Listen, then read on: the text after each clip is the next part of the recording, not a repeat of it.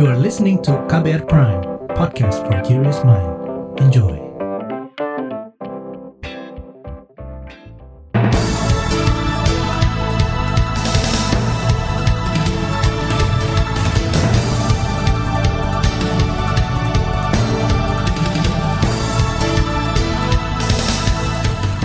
Selamat pagi saudara, senang sekali bisa menjumpai Anda kembali melalui program Buletin Pagi edisi Rabu 13 Juli 2022, saya Malika. Sejumlah informasi pilihan telah kami siapkan, di antaranya aksi Mendak Zulkifli Hasan bagikan minyak sambil kampanye dinilai tak etis. Kapolri bentuk tim khusus usut baku tembak polisi. Merasa tak aman, ratusan nakes di Membramo mengungsi. Inilah Buletin Pagi selengkapnya. Terbaru di Buletin Pagi.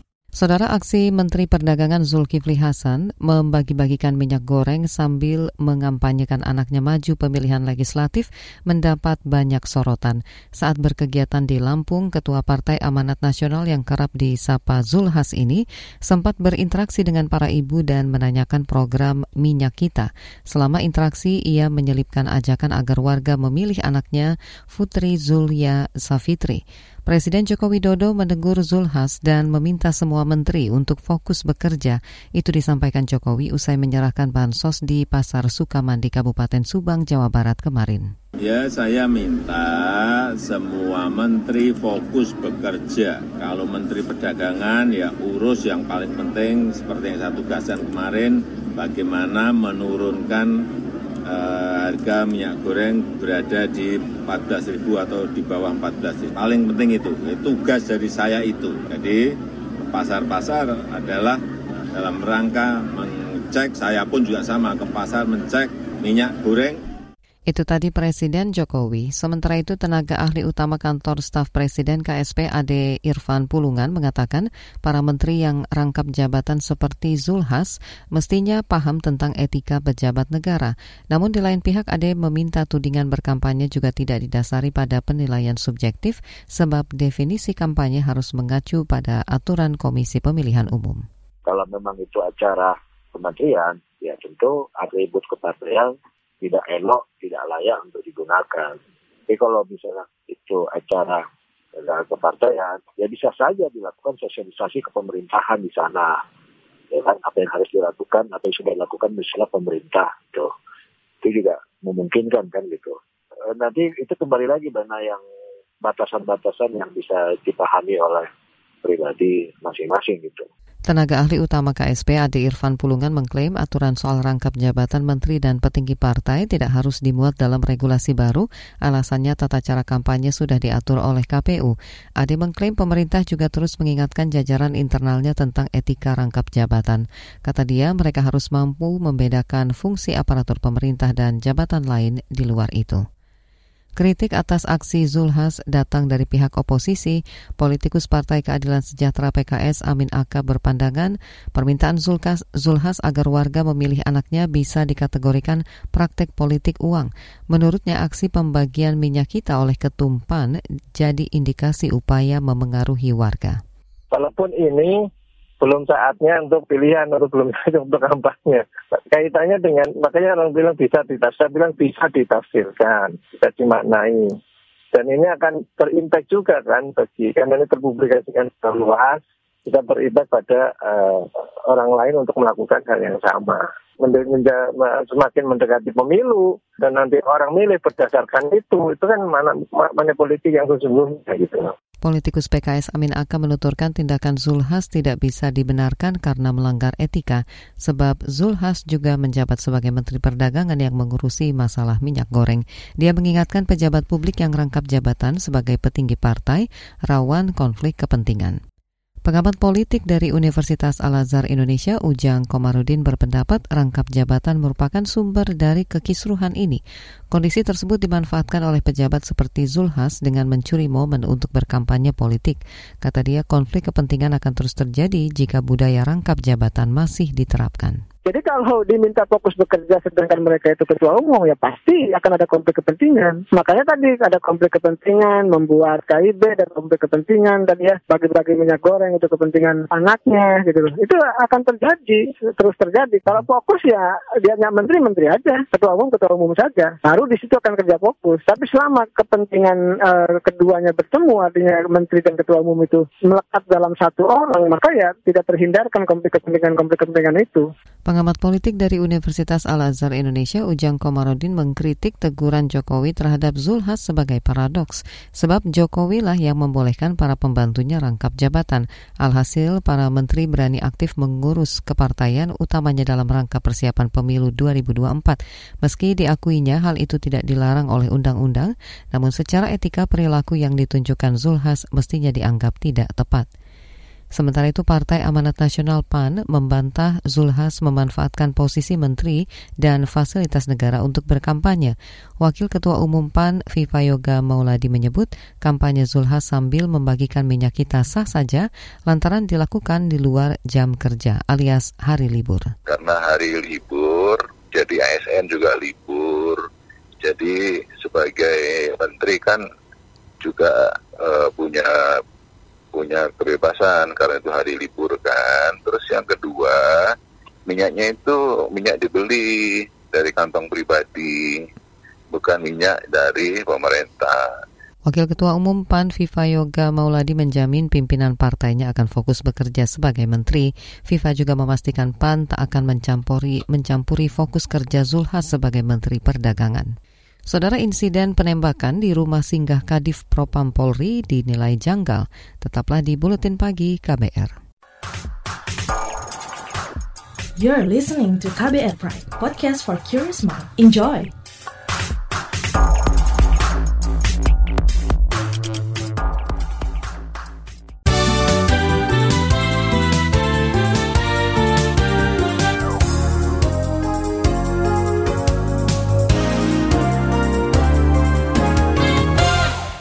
Presiden Joko Widodo menyatakan masih memproses kandidat pengganti bekas Wakil Ketua Komisi Pemberantasan Korupsi KPK Lili Pintauli Siregar. Lili mundur dari jabatannya di tengah sorotan dugaan pelanggaran etik. Jokowi berujar nama pengganti Lili akan segera disetor ke DPR. Masih dalam proses. Untuk pengganti dari Bu Lili Pintauli masih dalam proses. Karena kan baru saja uh, surat pemberhentiannya minggu yang lalu sudah saya tanda tangani dan ini masih dalam proses untuk penggantiannya. Adapun lima nama yang berpotensi menggantikan posisi Lili di antaranya Sigit Danang Joyo, Lutfi Jayadi Kurniawan, Inyoman Wara, Johannes Tanak, dan Robi Arya Brata. Mereka merupakan nama-nama yang tidak lolos uji kepatutan dan kelayakan calon pimpinan KPK di Komisi Hukum DPR. Masih soal hukum, Kapolri Listio Sigit Prabowo membentuk tim gabungan internal dan eksternal untuk mengusut kasus baku tembak di rumah dinas Kadif Propam Polri Verdi Sambo. Insiden yang melibatkan dua anggota polisi ini menewaskan Brigadir J atau Nofriansah Huta Barat. Tim gabungan akan dipimpin Wakapolri Gatot Edi Pramono dengan melibatkan Kompolnas dan Komnas HAM sebagai unsur dari luar kepolisian.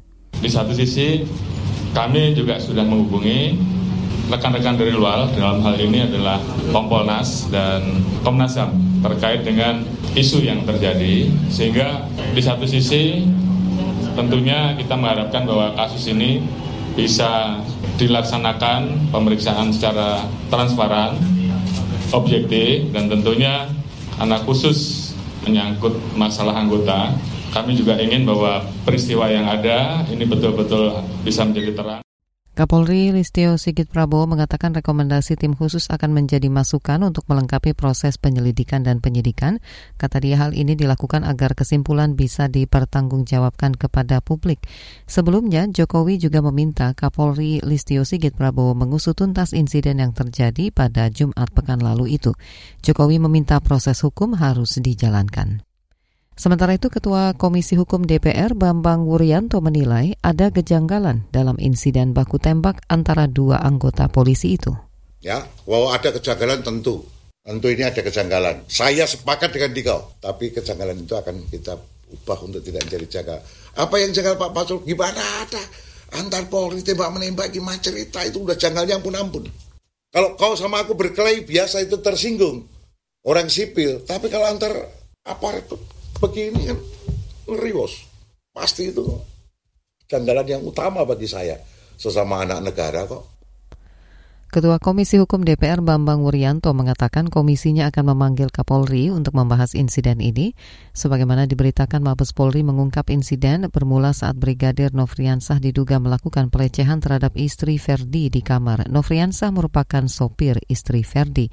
Ajudan Ferdi, Barada E yang mendengar teriakan langsung datang menghampirinya. Namun kata polisi, Nofriansah melepaskan tembakan, kemudian baku tembak pun terjadi. Nofriansah tewas dengan tujuh luka tembak. Kita ke informasi seputar haji.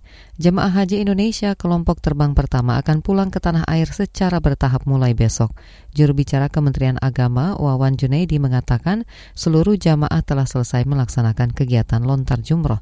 Sejauh ini jamaah haji asal Indonesia yang sakit berjumlah 190-an orang, sementara yang meninggal total 41 orang.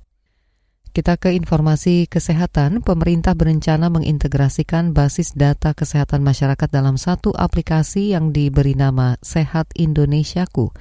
Menteri Kesehatan Budi Gunadi Sadikin mengatakan aplikasi itu serupa dengan Peduli Lindungi.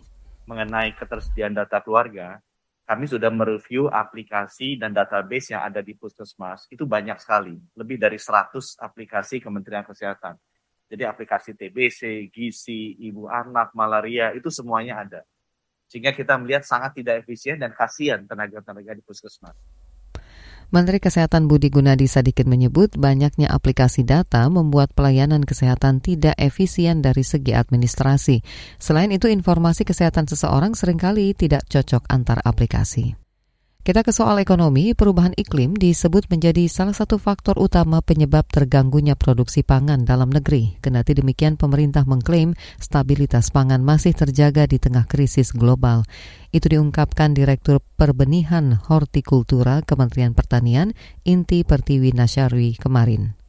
Masih ada beberapa komoditas yang terganggu karena memang uh, climate change yang tidak bisa kita ramalkan. Nah ini yang terjadi untuk beberapa komoditas hortikultura. Agak rawan nih hortikultura ini ya.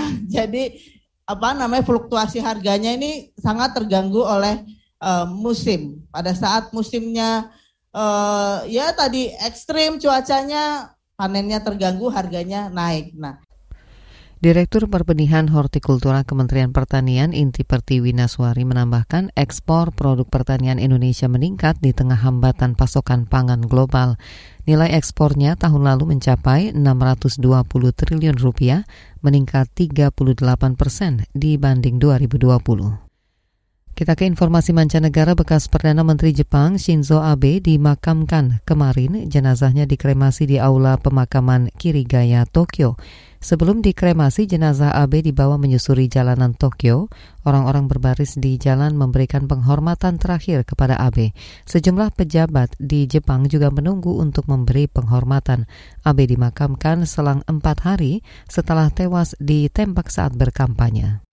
Beralih ke informasi olahraga, ganda putri Indonesia Apriani Rahayu Siti Fadia lolos ke babak 16 besar Singapore Open 2022. Di babak penyisihan hari pertama kemarin mereka menang mudah atas wakil tuan rumah dua set langsung. Hasil serupa diraih ganda putri Febriana Kusuma Amalia Pratiwi setelah mengalahkan sesama rekan pelatnas Melani Mamahit Triola Nadia dalam laga ketat 3 gym.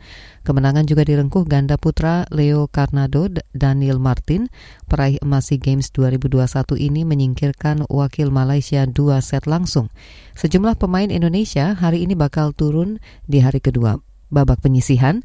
Di antaranya juara Malaysia Master 2022 Chico Dwi Wardoyo dan ganda putra Fajar Alfian Muhammad Rian, tunggal putri Gregoria Mariska Tunjung dan putri Kusuma Wardani, serta ganda campuran Rinov Rivaldi Pita Mentari.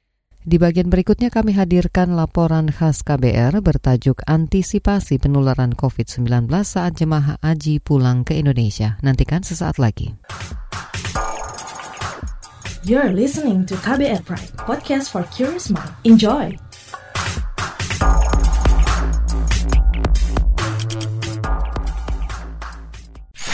Commercial break.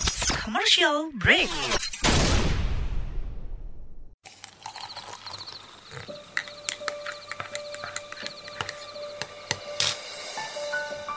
Hai, kamu apa kabar?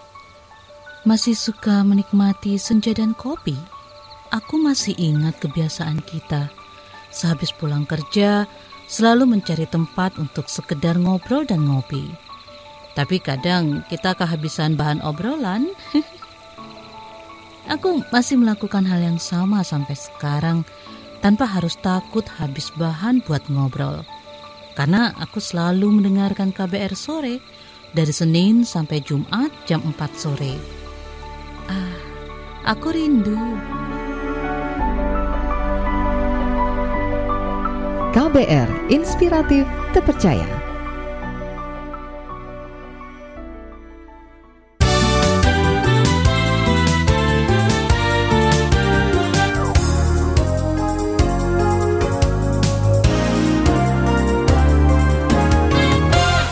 Anda masih bersama kami di Buletin Pagi KBR. Saudara jamaah haji segera pulang kembali ke Indonesia setelah menjalani ibadahnya di Arab Saudi. Sebagai pelaku perjalanan luar negeri PPLN, pemerintah menyiapkan langkah antisipasi penularan COVID-19. Bagaimana caranya? Berikut laporan khas KBR disusun jurnalis Siti Sadida. Saudara, rangkaian ibadah haji tahun ini selesai sudah. Juru bicara Kementerian Agama Wawan Junaidi mengatakan, Pekan ini jamaah haji Indonesia akan segera dipulangkan secara bertahap ke Indonesia. Mulai tanggal 14 Juli 2022 atau dua hari ke depan, jemaah haji yang masuk gelombang pertama akan mulai dipulangkan ke tanah air secara berangsur-angsur. Kepulangan rombongan jamaah haji biasanya disambut banyak orang di kampung halaman. Karena itu perlu ada persiapan untuk mencegah dan mengantisipasi penularan COVID-19. Kepala Subbidang Dukungan Kesehatan dari Satgas COVID-19, Alexander Ginting, mengatakan, ada sejumlah langkah antisipasi yang harus dilakukan, apalagi saat ini penularan COVID-19 sedang tinggi akibat virus varian baru BA4 dan BA5. Yang kita pastikan adalah bagaimana tim kesehatan dan tim pendamping yang ada memastikan bahwa mereka sudah vaksinasi tapi tidak bergejala. Dan kalau bergejala, maka harus memeriksakan di tempat di embarkasi. Dan ini harus disosialisasikan dan tidak perlu ada rasa kekhawatiran, ketakutan kalau bergejala tidak memeriksakan diri. Dan kemudian eh, tidak perlu cemas karena ini untuk keselamatan diri dan juga untuk keselamatan keluarga di tempat tujuan. Jadi ini yang perlu ditanamkan. Alexander Ginting meminta masyarakat responsif terhadap gejala COVID-19 dengan memeriksakan diri untuk memastikan apakah jamaah tertular COVID-19 atau tidak. Bagi mereka yang sakit tenggorokan, bagi mereka yang batuk pilek, bagi mereka yang flu ataupun demam, ini harus dilakukan pemeriksaan dan asesmen. Dan ini bisa gejalanya selama perjalanan pulang terjadi atau bisa terjadi setelah sampai di rumah. Kalaupun sampai di rumah, ini juga harus dilakukan asesmen. Jadi pemeriksaan diri ini tidak perlu sesuatu yang dicemaskan karena kalaupun positif kita sudah mengatur bisa ini dilakukan isolasi mandiri. Kecuali kalau dia ada perburukan, komorbidnya jelek, maka dia akan dirawat. Sementara itu, pelaksana harian Direktur Pelayanan Haji dalam Negeri di Kementerian Agama, Susari, menjelaskan, jamaah haji akan didampingi tenaga kesehatan di setiap embarkasi untuk memastikan kondisi kesehatannya. Ia menghimbau jamaah haji maupun keluarga yang nanti menjemput saat kedatangannya di Indonesia tetap menjaga protokol kesehatan demi menekan resiko penularan COVID-19. Dari sekian ratus jemaah itu, mereka pasti membawa keluarga jemput dan juga mereka pulang ke kampung halaman itu pasti akan dikunjungi oleh banyak orang. Sehingga ini saya rasa perlu edukasi dari semua pihak, termasuk juga dari media, ini kepentingan untuk bersama-sama bahu-membahu bagaimana memberikan sosialisasi dan edukasi kepada masyarakat. Tentu ketika ada gejala-gejala yang aneh ya di dalam diri kita ini harus segera untuk diperiksakan ke tenaga kesehatan yang ada dan itu didampingi dari embarkasi juga ada tim kesehatan. Susari menyebut secara keseluruhan ada 92 ribu jamaah haji yang akan pulang ke Indonesia. Rencananya, jamaah haji dari embarkasi Padang, Jakarta, dan Solo akan dipulangkan terlebih dulu pada 15 Juli nanti. Untuk embarkasi Panda akan menerima 390-an jemaah, kemudian Jakarta 390 dan 430. Ini terbagi antara Pondok Gede dan Bekasi, kemudian Solo sekitar 360 jemaah. Kementerian Kesehatan juga mewajibkan para jamaah haji menaati aturan sebagai pelaku perjalanan luar negeri. Pelaksana tugas Sekretaris Direktorat Jenderal Pencegahan dan Pengendalian Penyakit di Kementerian Kesehatan Yudi Pramono mengatakan, nanti di bandara kedatangan disediakan pos kesehatan untuk memeriksa kondisi tubuh jamaah saat tiba di tanah air.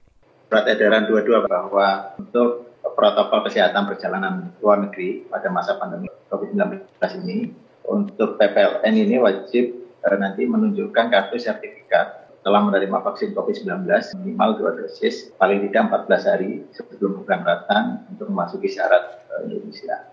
Kemudian nantinya untuk PPLN nanti menjalani pemeriksaan gejala terkait COVID ya, mulai pemeriksaan suhu, kemudian pemeriksaan lanjutan sesuai ketentuan yang telah dalam SE Satgas nomor 2 tahun 2019. Apabila jamaah haji ada yang reaktif dalam pemeriksaan antigen atau positif berdasarkan pemeriksaan PCR, maka akan diisolasi. Jika mengalami gejala ringan, jamaah harus menjalani isolasi terpusat, sedangkan jika gejala berat akan dirujuk ke rumah sakit. Demikian laporan khas KBR, saya Reski Mesanto. Informasi dari daerah akan hadir usai jeda, tetaplah di Buletin Pagi KBR. You're listening to KBR Pride, podcast for curious mind. Enjoy!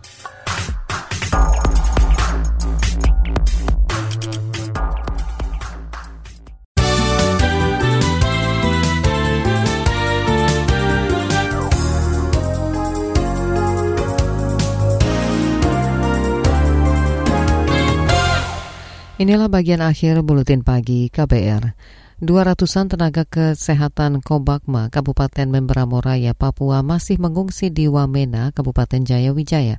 Ini dilakukan untuk menjaga keselamatan petugas kesehatan yang mayoritas bukan orang asli Papua. Kepala Dinas Kesehatan Membramo Tengah Helda Wali mengatakan mereka mengungsi sejak akhir pekan lalu karena merasa tidak aman.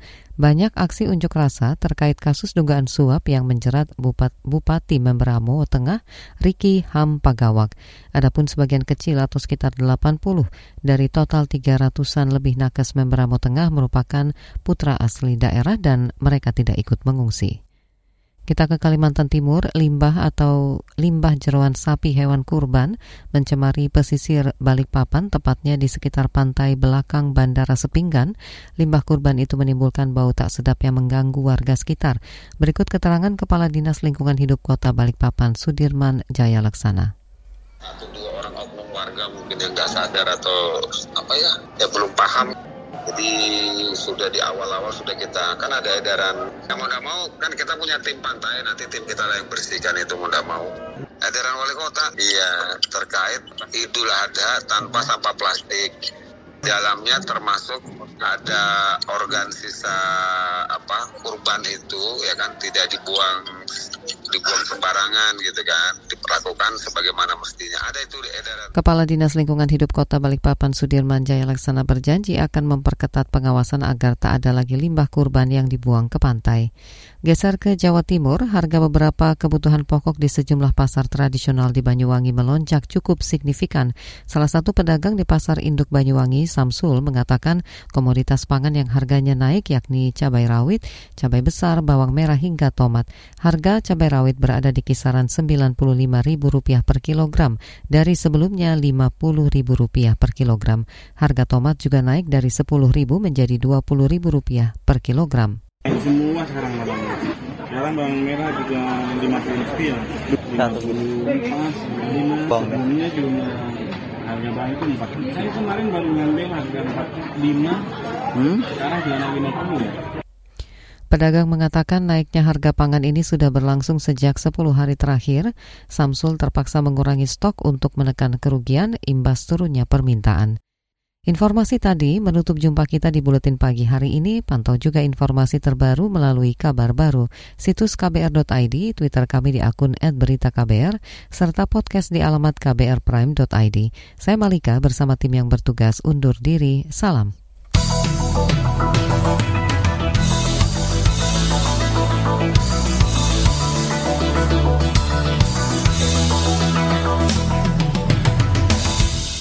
KBR Prime, cara asik mendengar berita. KBR Prime, podcast for curious mind.